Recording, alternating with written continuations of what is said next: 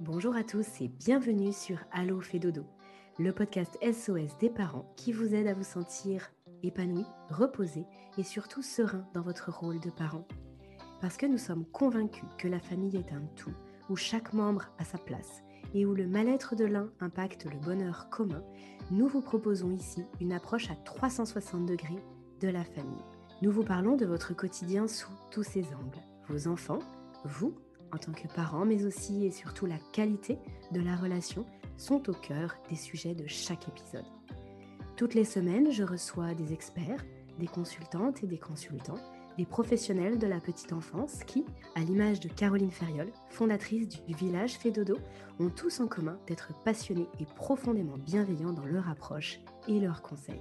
Nous parcourons ensemble les sujets qui vous intéressent, vous intriguent et vous troublent parfois.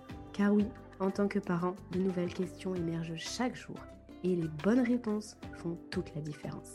Très bonne écoute à toutes et à tous.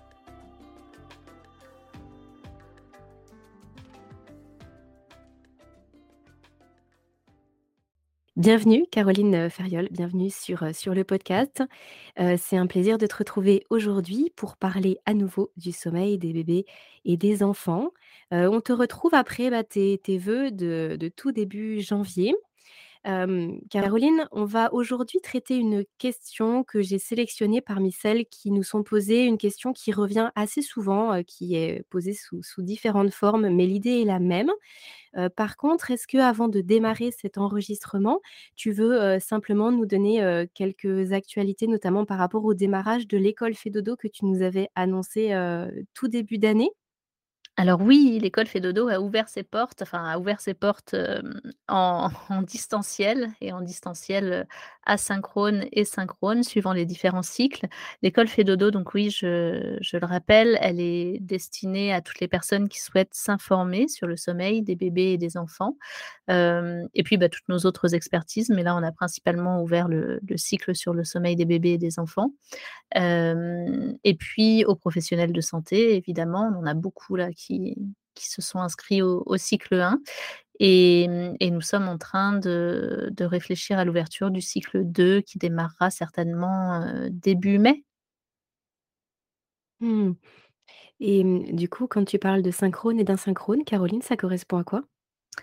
Alors, le le distanciel asynchrone, ce sont des vidéos, que les personnes peuvent, visionner quand quand bon leur semble, je dirais. Elles peuvent, poser des questions, hem, des réponses sont faites sous forme de vidéo également. Heu, il y a une animation de forum et hem, le distanciel synchrone, ça va être plutôt des webinaires, vraiment, où on se parle en direct, en tout cas. Mmh, d'accord, oui, comme des réponses à des questions ou, heu, là, c'est en live finalement. Oui, c'est ça. Hem, j'ai j'ai vu quelques questions qui, heu, qui tournaient justement autour de l'école Fédodo. À à qui s'adresse l'école Fédodo? Est-ce que c'est, heu, pour, heu, bah, les parents qui voudraient s'informer ou les professionnels de santé ou alors justement des des personnes qui souhaiteraient se lancer dans l'accompagnement des des familles?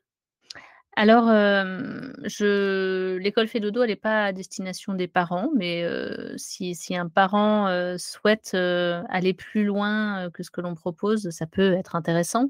Non, vraiment, elle est beaucoup plus destinée alors aux professionnels en effet de santé, aux professionnels de la petite enfance, aux professionnels qui, heu, qui ont sont en contact avec les parents, heu, justement et vers des parents, heu, qui viennent poser leurs problématiques de sommeil. Et beaucoup de ces professionnels-là, bah, à l'heure actuelle ne savent pas quoi répondre, ni même comment rediriger, hein, en réalité, ni même détecter des troubles à l'œuvre, heu, rediriger même ne serait-ce que vers un médecin du sommeil ou bien un consultant, heu, comme Fedodo et comment faire la distinction aussi éventuellement entre les 2, même si évidemment la première des choses, c'est de rediriger vers un professionnel de santé et là, le professionnel de santé va pouvoir, heu, être à même de rediriger.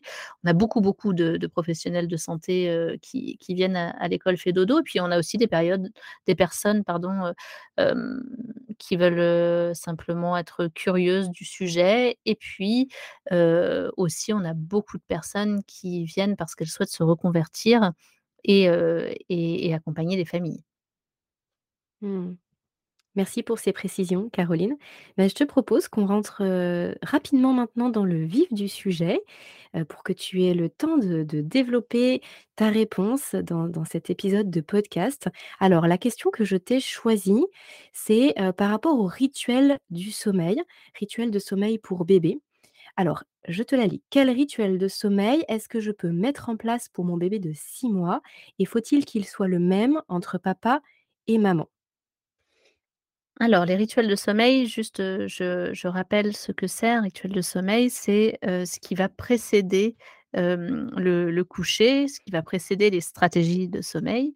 Ouais, ça va être un temps de de 20-30 minutes, avant le coucher, alors un petit peu moins long avant le coucher de la sieste, donc on va faire des petits rituels de sommeil avant le coucher des siestes. Chez les bébés, ça peut être in intéressant et puis un un rituel de sommeil un peu plus long le soir, avant le coucher du soir. Ça peut être très intéressant pour les adultes aussi. Tu en sais quelque chose, Aurélie?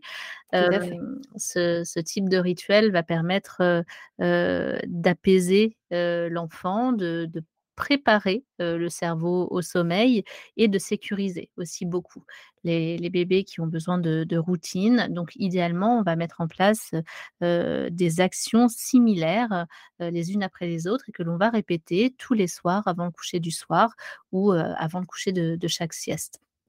Donc, qu'est-ce que l'on peut mettre en place pour un bébé de 6 mois, par exemple, comme rituel de sommeil?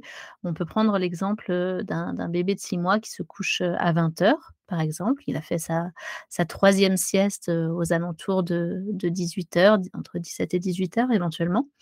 Hem et bien, à partir de 19:30, ce que je peux proposer, c'est déjà de commencer à dire à bébé: «Bah, on va bientôt, aller se coucher», de mettre, même l'ambiance un petit peu dans la maison de manière générale et puis on peut commencer par, le moment du soin.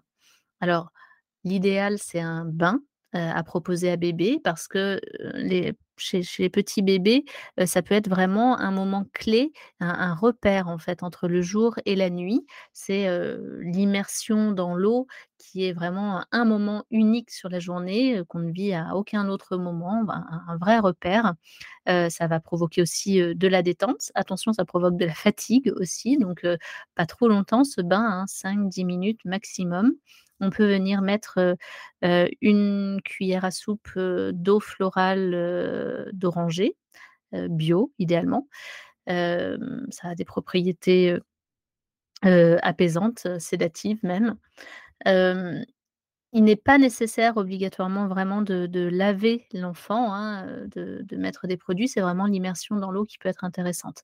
Pour les enfants qui vont avoir, heu, la peau un petit peu sensible, les parents qui ne souhaitent pas faire un bain absolument tous les soirs, on peut imaginer un moment de soin, donc c'est pas nécessairement un bain, ça peut être, heu, hem, j'invite, votre créativité, mais ça peut être simplement, prendre un gant et laver bébé au gant un petit peu ou lui changer la couche, faire un petit massage aussi, ça peut être, intéressant. Alors faire et massage et bain sur le même moment, ça peut être un petit peu long et fatigant pour bébé, donc on fait un petit peu attention à ça, plutôt ou l'un ou l'autre, quoi qu'il en soit. Un passage du côté du soin, on va mettre, bébé en pyjama. Alors à la sortie du bain, quand on est sur des tout, tout petits, ça peut être très intéressant de faire du pot à pot, par exemple, heu et puis avec une petite serviette, de prendre un temps de respiration ensemble. Ensuite, on va poser bébé sur le plan de change et ce moment du plan de change, plus l'enfant grandit, plus ça peut devenir un petit moment, heu, pas un petit peu d'excitation ou parfois même un petit peu difficile pour certains parents. L'idéal, moi, ce que je vais proposer aux parents, ça va être d'aller, chanter, se mettre à chanter plutôt que de mettre de la musique d'ailleurs, d'utiliser vraiment leur voix et leur respiration pour d'une part, eux, aller vers des respirations un petit peu plus profondes par le chant et de pouvoir vraiment canaliser et focaliser bébé. L'idéal serait même chez les tout petits de ne pas être sur des paroles, mais plutôt de fredonner, bouche fermée, un air et de le faire de manière vraiment répétitive. Souvent je dis aux parents un petit peu comme un mantra. Et de se mettre à chanter comme ça et de pouvoir changer bébé, mettre la couche, mettre le pyjama tranquillement et l'enfant va pouvoir vraiment tranquillement se laisser bercer par l'ambiance qui est donnée par le parent et le parent en, chantant de cette façon-là, va vraiment venir baisser son rythme cardiaque et aussi, lui aussi, ne pas partir dans une situation de stress. Parce que parfois quand le coucher de l'enfant peut être un petit peu angoissant, bah, ça on va monter un petit peu en pression quand l'enfant se retourne dans tous les sens pour mettre la couche. Parfois ça peut être compliqué ou que l'enfant va pleurer un peu à la sortie du bain, parce qu'il commence à être un petit peu fatigué. Tout ça, ça peut vraiment aider. C'est un des outils, que je conseille vraiment aux familles. Ensuite, ce qui peut être intéressant, c'est, de passer du coup, le moment de soin plutôt dans une salle de bain du coup et une fois que l'on sort de la salle de bain, faire une sorte de sas. À ce moment-là, au moment du sas, de dire au revoir à l'un des 2 parents, ça peut être intéressant, donc peut-être à papa ou à maman suivant qui termine le rituel. Et puis on se dirige vers la chambre. Idéalement, la chambre, on aura créé une petite ambiance déjà, plutôt une petite lumière tamisée, et ça peut être, vraiment là, le moment, dans le cadre du rituel de, le dernier moment de nutrition et puis du réservoir affectif, du remplissage du réservoir affectif. Du coup, ce que je propose, c'est d'aller dans la chambre avec une petite lumière tamisée, d'aller d'avoir prévu un fauteuil idéalement pour se mettre avec bébé, donc ça peut être ou papa ou maman. Si maman allaite et bien c'est le moment idéal pour, proposer une dernière tétée, c'est un petit peu le le dernier pour la route ou le dernier biberon si le bébé est au biberon et de prendre un vrai temps avec son enfant pour le regarder, pour, échanger avec lui, heu, sans vraiment communiquer. Alors on peut chanter en même temps par exemple, mais simplement prendre ce temps ensemble de câlin et de dernier temps de nutrition, si on souhaite le proposer à ce moment-là, hein. Ça peut les temps peuvent être inversés, on peut proposer la nutrition avant le moment du bain aussi et si c'est pas un temps de nutrition qui se passe là, on n'oublie pas le temps de réservoir affectif, donc on peut aussi s'asseoir dans un fauteuil avec son enfant, le regarder tendrement, lui dire qu'on l'aime simplement ou lui chanter une chanson. Une fois ce temps-là passé, ce qui peut être intéressant, c'est, bah, de relever bébé s'il a un petit peu s'il a mangé, hein, on essaye de lui proposer éventuellement un RO. Puis, on va faire une dernière action, donc ça peut être soit je dis au revoir à la chambre et à tous les petits doudous ou bien je ferme j'ai une action, parce que j'ai mis des volets et j'ai l'action de fermer les volets. Souvent les petits bébés qui sont habitués à ça, ils vont bâiller à ce moment-là parce que c'est vraiment des déclencheurs en fait, hein. Ils savent que quand le parent, hop, heu, il ferme les volets, ils se mettent à bâiller. Heu et puis on va se diriger vers le lit et on va chanter la dernière chanson avant d'aller se coucher. Cette chanson-là, moi j'encourage à ce que ce soit la même, hem, quelle que soit la personne, pour le coup, à la différence de la chanson dans la salle de bain. Une chanson simple qui dure pas très longtemps, qui est vraiment un repère pour l'enfant, que juste après cette chanson-là, ça veut dire qu'on va aller se coucher, que derrière je vais être posée dans le lit et que je vais pouvoir aller m'endormir. On chante cette chanson, ça peut être simplement, heu: «Dodo, dodo, dodo». Tout aussi basiquement que ça, qui peut être répété par papa, maman, mamie, la nounou. Ça peut être aussi, suivant la créativité de chaque famille, la chanson que l'on souhaite avec son enfant et donc avec les paroles plutôt. Si l'enfant a un doudou, c'est le bon moment, pour prendre doudou, mais ça peut être aussi, le doudou peut être pris, dès le moment de l'alimentation. On retrouve doudou quand on arrive dans la chambre et puis on est content de le retrouver avant d'aller se coucher et puis une fois que la chanson est terminée et bien, je pose mon enfant dans son lit et je lui dis: «Bonne nuit et à demain». Ce rituel, il peut être effectué par n'importe quelle personne dans la famille, hein, papa, maman, nounou. Ce rituel, il peut être effectué par n'importe quelle personne dans la famille, et ce qui va sécuriser l'enfant, ça va être justement de reproduire les mêmes actions, chaque soir, en fait, hein. Je vais prendre mon bain, derrière, je je mets la couche, derrière je vais dans la chambre, la lumière est un petit peu tamisée, je retrouve mon ambiance calme, agréable, la chambre est rangée, j'ai un petit temps câlin sur ce fauteuil, par exemple et peut-être d'alimentation aussi. Puis, on a une dernière action ensemble, j'ai ma dernière chanson et je suis posée dans mon lit et éventuellement avec mon doudou.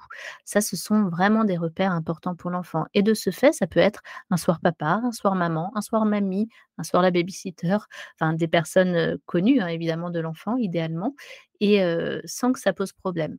Pour, les parents qui ont vraiment besoin, de distancier l'alimentation du coucher, quelle que soit la raison, pour une raison de reflux, pour une pour une raison, de distinction dans les stratégies de sommeil parce que, voilà, il y a une petite confusion qui s'est faite, entre rituel, stratégie de sommeil, endormissement avec la succion du sein, de la tétine, ou du biberon.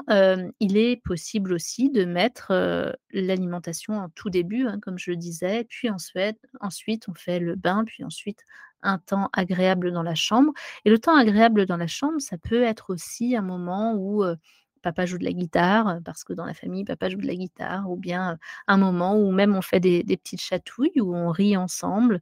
C'est, c'est important d'inventer ce ce qui va vous convenir à vous, à votre bébé, ce qui va apporter, de l'apaisement, de la sérénité et je je vous encourage à ce qu'il y ait pas de dogme autour de tout ça. L'idéal pour l'enfant, c'est que les actions soient similaires tous tous les soirs, le plus possible, parce que c'est rassurant pour lui, ça le prépare d'autant plus à un sommeil profond. Et les rituels de sommeil, ils peuvent évoluer, c'est-à-dire que, vous allez mettre un rituel en place pour votre bébé de 6 mois peut-être qu'en grandissant, il évoluera vers 18 mois, 2 ans, que le bain aura lieu avant de manger, que vous rajouterez une histoire.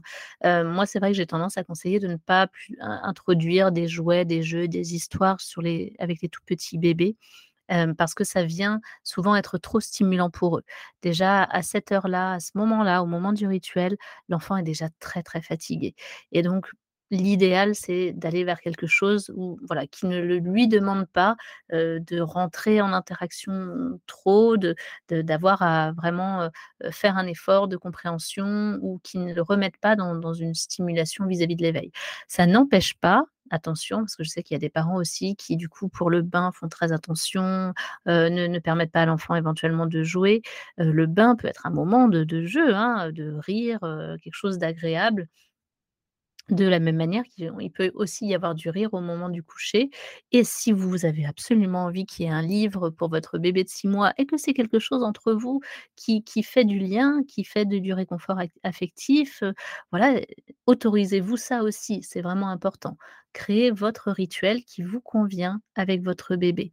Heu, la mise en place du rituel en lui-même, c'est quelque chose en tout cas, ça va être un atout supplémentaire et pour aller vers un endormissement plus serein et pour aller, heu, vers des nuits, heu, plus sereines et plus de de sommeil profond. Merci Caroline pour, toutes ces informations. J'ai quelques questions à te poser. Oui. Est-ce qu'il faut forcément que, le rituel soit aussi long que ce que tu as proposé? Là? Tu disais plus court à la sieste et peut-être un petit peu plus long le soir. Tu parlais de 20 minutes, 1/2 heure. Est-ce qu'un rituel de 10 minutes, si bébé s'endort bien après ce rituel-là, est-ce qu'on peut imaginer que c'est suffisant? Ou alors est-ce que c'est parce qu'on capitale un petit peu sur l'avenir? Parce que bébé en grandissant aura besoin d'un petit peu plus de temps et que du coup on on s'habitue à prendre ce temps et on l'habitue à prendre ce temps? Alors c'est toujours, très important d'être dans la flexibilité de sa famille et si, mmh, dans cette dans votre famille, 10 minutes, c'est ce que vous pouvez consacrer au rituel de votre enfant, que ça va bien pour votre bébé, que l'endormissement se passe bien, que les nuits se passent bien, que tout va bien et bien, c'est comme d'habitude, hein, quand tout va bien, tout va bien.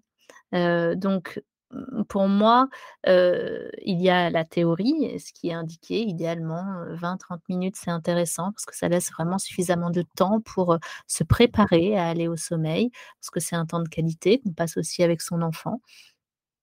Mais si dans la famille, on a, beaucoup d'enfants ou peu de temps, enfin voilà, quelles que soient les raisons ou bien, simplement de mmh, décision, valeurs parentales, heu, 10 minutes, il y a pas de problème. C'est sûr que 2 minutes, 5 minutes, ce sera par contre trop peu pour se préparer au sommeil. C'est ce que l'on sait. 10 minutes, c'est un petit peu court, mais pourquoi pas? Et après pour ce qui concerne les siestes, pour les siestes en effet, heu, ça va être intéressant d'avoir un petit rituel, mais là, il peut être beaucoup plus court en effet, heu, ne pas comporter, heu, un temps de bain, le temps de soin par exemple, c'est simplement, je change la couche ou je vérifie en tout cas que la couche est propre donc ça peut se passer en quelques secondes en soi et puis, ensuite je vais, avoir un temps, parfois pour certains enfants de nutrition, mais pas nécessairement non plus parce que l'enfant a pu être nourri au réveil de sa dernière sieste et ça convient très bien, donc il y a pas nécessairement besoin d'un temps de nutrition ça va simplement être, je dis au revoir au petit doudou de la chambre, je ferme une dernière fois les les, mmh, les rideaux, je chante par contre ma chanson juste avant le coucher et je couche mon enfant et ça, c'est amplement suffisant et un rituel de sieste peut durer, quelques minutes à peine, hein et convenir, tout à fait. De la même manière, on a beaucoup la question des parents, quand je suis pas à la maison, quand, il y a une urgence, quand, je suis en vacances, que j'ai pas tout à disposition pour faire le rituel complet, est-ce que c'est un problème?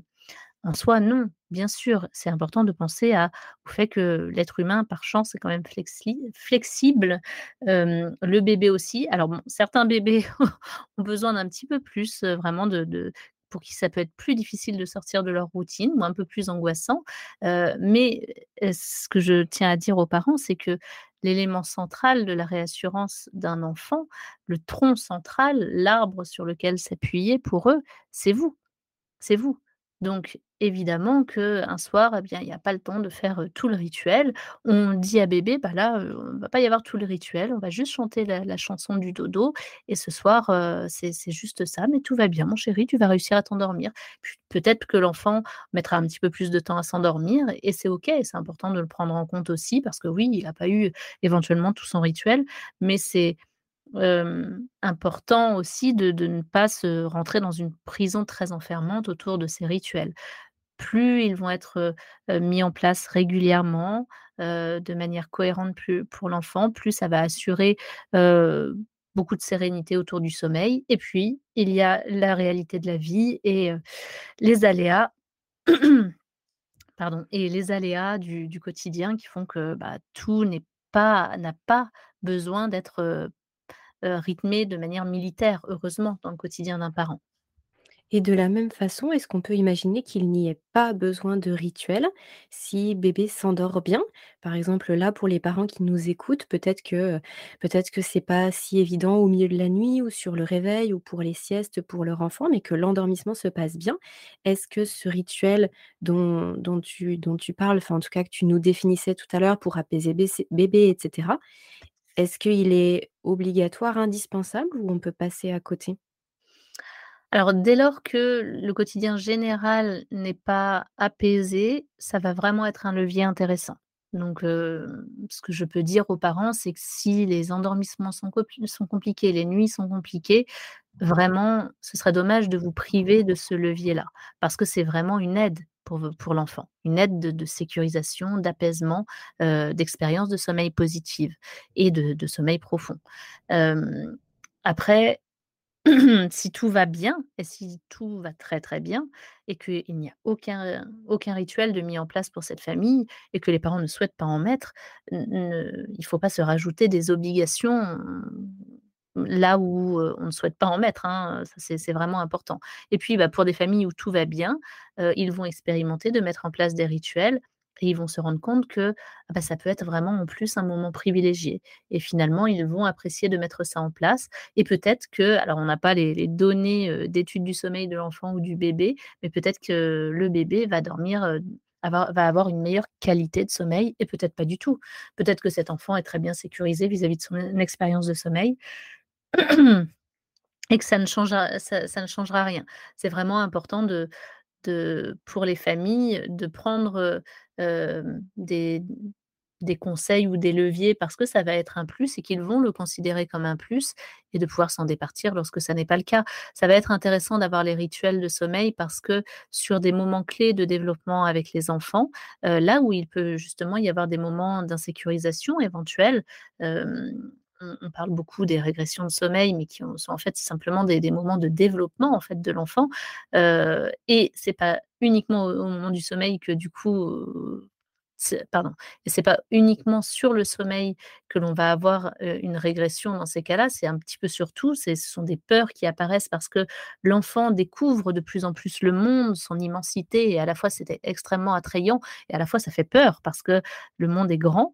Et bien, lors de ces petits moments de de pics, d'angoisse notamment, avoir des rituels, des routines en fait, mais que ce soit pour le sommeil comme dans le quotidien de vie de l'enfant, comme pour tout son quotidien, ça fait partie des choses qui sont très sécurisantes pour lui et sur lesquelles il va pouvoir se reposer et et pouvoir, vivre du coup ces passages de développement, heu, cognitif, moteur, de manière plus sereine. En tout cas, c'est quelque chose que l'on sait aujourd'hui.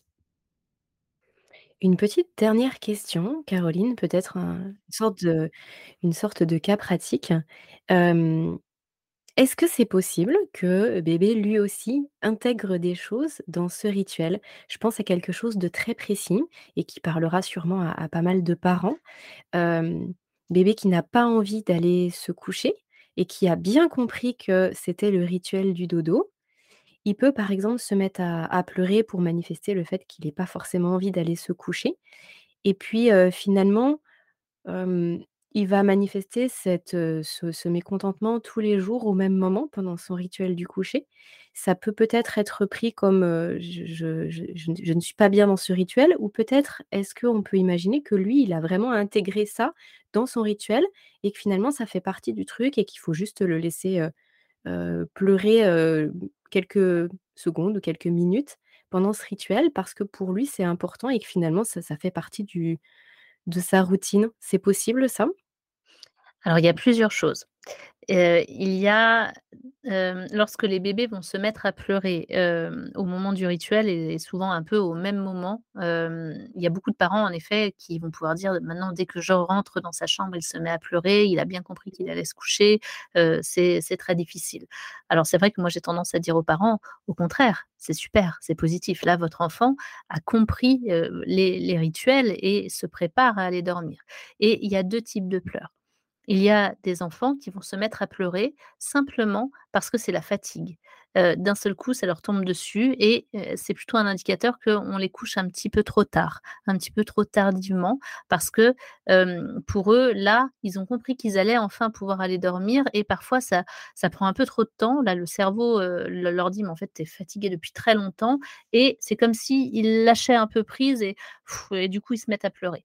Et ça, c'est un petit peu de la décharge, hein et du lâcher prise. Ils ont tenu le coup jusque-là en éveil et là, ils savent que tout se met en place pour aller vers le sommeil. C'est presque trop bon, en fait, hein et c'est je je pleure et il y a y a pas mal de petits bébés dont c'est le cas et puis il y a des parents qui, du coup, vont faire prolonger encore plus le rituel parce que l'enfant pleure, alors que lui, il est en train d'indiquer: «Non, tout ce que je veux là, c'est pouvoir avoir la possibilité de m'endormir, qu'on me mette enfin dans ce lit». Il y a plein de parents qui en font l'expérience et qui, quand ils posent l'enfant dans le lit, L'enfant arrête de pleurer très rapidement et enfin et voire même sourit et se prépare à dormir. Et puis il y a les autres types de pleurs Et puis il y a les autres types de pleurs, où ça va être des enfants qui vont manifester leur mécontentement parce qu'ils expérimentent des changements dans le cadre, de leur sommeil avec les parents, et que justement ils ont compris en effet le rituel le rituel donc ça c'est très positif. Ils ont compris le rituel et que derrière ils vont aller se coucher et que dans un premier temps, de cette phase de changement, pour eux et bien, ils savent que lorsqu'on met la turbulette par exemple et bien derrière on va aller, on va aller faire dodo et ils manifestent leur mécontentement. Donc là, il peut y avoir plusieurs choses. La première, ça peut être, déjà dans un premier temps, d'essayer d'apaiser un petit peu ces bébés-là. Ça peut être le moment de prendre un petit peu plus de temps avec eux sur le moment du remplissage du réservoir affectif dans ces cas-là et de ne pas nécessairement poser cet enfant alors qu'il est en train de pleurer, de reprendre un temps avec lui. Ça peut être intéressant même de modifier un petit peu le rituel et de mettre cette turbulette, bah, plutôt au moment, du soin dans la salle de bain plutôt que de la mettre dans la chambre. D'essayer un petit peu d'aller vers, je modifie un peu le rituel, peut-être que je le prolonge un petit peu, je prends plus de temps pour passer un moment agréable avec mon enfant et je dans ce rituel, c'est important que l'enfant puisse, expérimenter vraiment un moment privilégié, un vrai moment agréable avec papa ou avec maman ou avec les deux, mais idéalement plus l'un ou l'autre quand on est dans la chambre. Et donc, je viens donner ça à mon enfant, que l'entrée dans la chambre, le vécu dans la chambre, ce ne soit pas euh, que vécu de séparation, parce que la séparation, ça peut être euh, compliqué à expérimenter pour l'enfant, mais que ce soit aussi un vécu de retrouvailles, un temps privilégié. Et aussi, moi, je me rends compte qu'il y a beaucoup de parents qui ne vont euh, proposer la chambre à leur enfant que dans le cadre du sommeil. Et du coup, l'enfant va vraiment, euh, et si en plus c'est dans le cadre d'un changement de stratégie de sommeil et donc éventuellement d'un peu de frustration et, de pleurs, l'enfant va vraiment uniquement associer sommeil, euh, frustration, séparation, et c'est dommage. Et, ce lieu, en tout cas la chambre. Et ce que j'encourage beaucoup les parents à faire, c'est cette chambre, elle doit aussi faire partie du quotidien de la famille en journée. En journée, j'y passe des temps privilégiés. Je ne m'y rends pas que pour les siestes ou pour le coucher du soir. J'y vais aussi pour passer un temps agréable avec mon bébé, pour jouer, pour l'alimenter parfois, pour découvrir, pour échanger. Et que ce soit plus un lieu ressource qu'un lieu où nécessairement c'est la séparation et où en plus nécessairement c'est une séparation induite par le parent, où c'est le parent qui s'en va. Parce que la séparation, ça peut aussi être du côté de l'enfant. Hein. C'est notamment ce qui se passe vers 8-9 mois avec le fait de ramper ou de faire du quatre pattes, où c'est l'enfant lui-même qui expérimente de s'écarter un peu du parent, y revenir, etc. donc, lorsqu'il y a ce, ce, type de choses en place, une des premières choses, c'est de se dire, bon, déjà, c'est positif, l'enfant a compris l'idée du rituel. D'une part, ça peut être ça a besoin d'être transitoire. C'est important que ce soit pas tout le temps ça, un rituel du sommeil. il est important que ça soit quelque chose d'agréable à vivre pour tout le monde. Donc, éventuellement, je modifie un petit peu mon rituel. J'écoute ce que me dit mon enfant. Je modifie son, rapport à la chambre aussi. Euh, c'est important et j'en fais un endroit où on passe tous de très bons moments et où se passent aussi des moments de séparation, mais comme il s'en passe dans d'autres pièces de la maison hein, de, manière générale. Et, et, si les choses ne s'apaisent pas dans la durée, eh bien, ça peut être intéressant d'aller regarder ça avec une consultante ou voire même de proposer à ce que, si c'est papa qui faisait le rituel, bah, ça va plutôt être maman ou inversement, de voir peut-être qu'avec une des personnes sur un temps, ça va aider à apaiser l'ensemble. Merci Caroline, c'est très clair. merci pour, bah, pour avoir pu développer cette réponse. il y en avait plusieurs autres et je te propose que nous partons sur d'autres épisodes pour répondre à chaque fois aux questions qui nous sont posées, en tout cas qui reviennent le plus souvent. du coup, je te dis à très bientôt pour un nouvel épisode. Avec plaisir. Au revoir, bonne journée. Merci Aurélie, au revoir. Cet épisode touche à sa fin, il est l'heure de se quitter, mais pas pour très longtemps. On se donne rendez-vous la semaine prochaine avec de nouveaux invités. Pour retrouver l'ensemble des experts du village Fédodo, c'est sur fedodo.fr que ça se passe. Le lien est dans la description. Vous appréciez le contenu que nous vous proposons sur Allo Fédodo? Alors dites-le nous sous forme de commentaires, de partages ou de petites étoiles. Vous participez à soutenir le podcast et à le rendre encore plus visible sur l'ensemble des plateformes. Merci et à très bientôt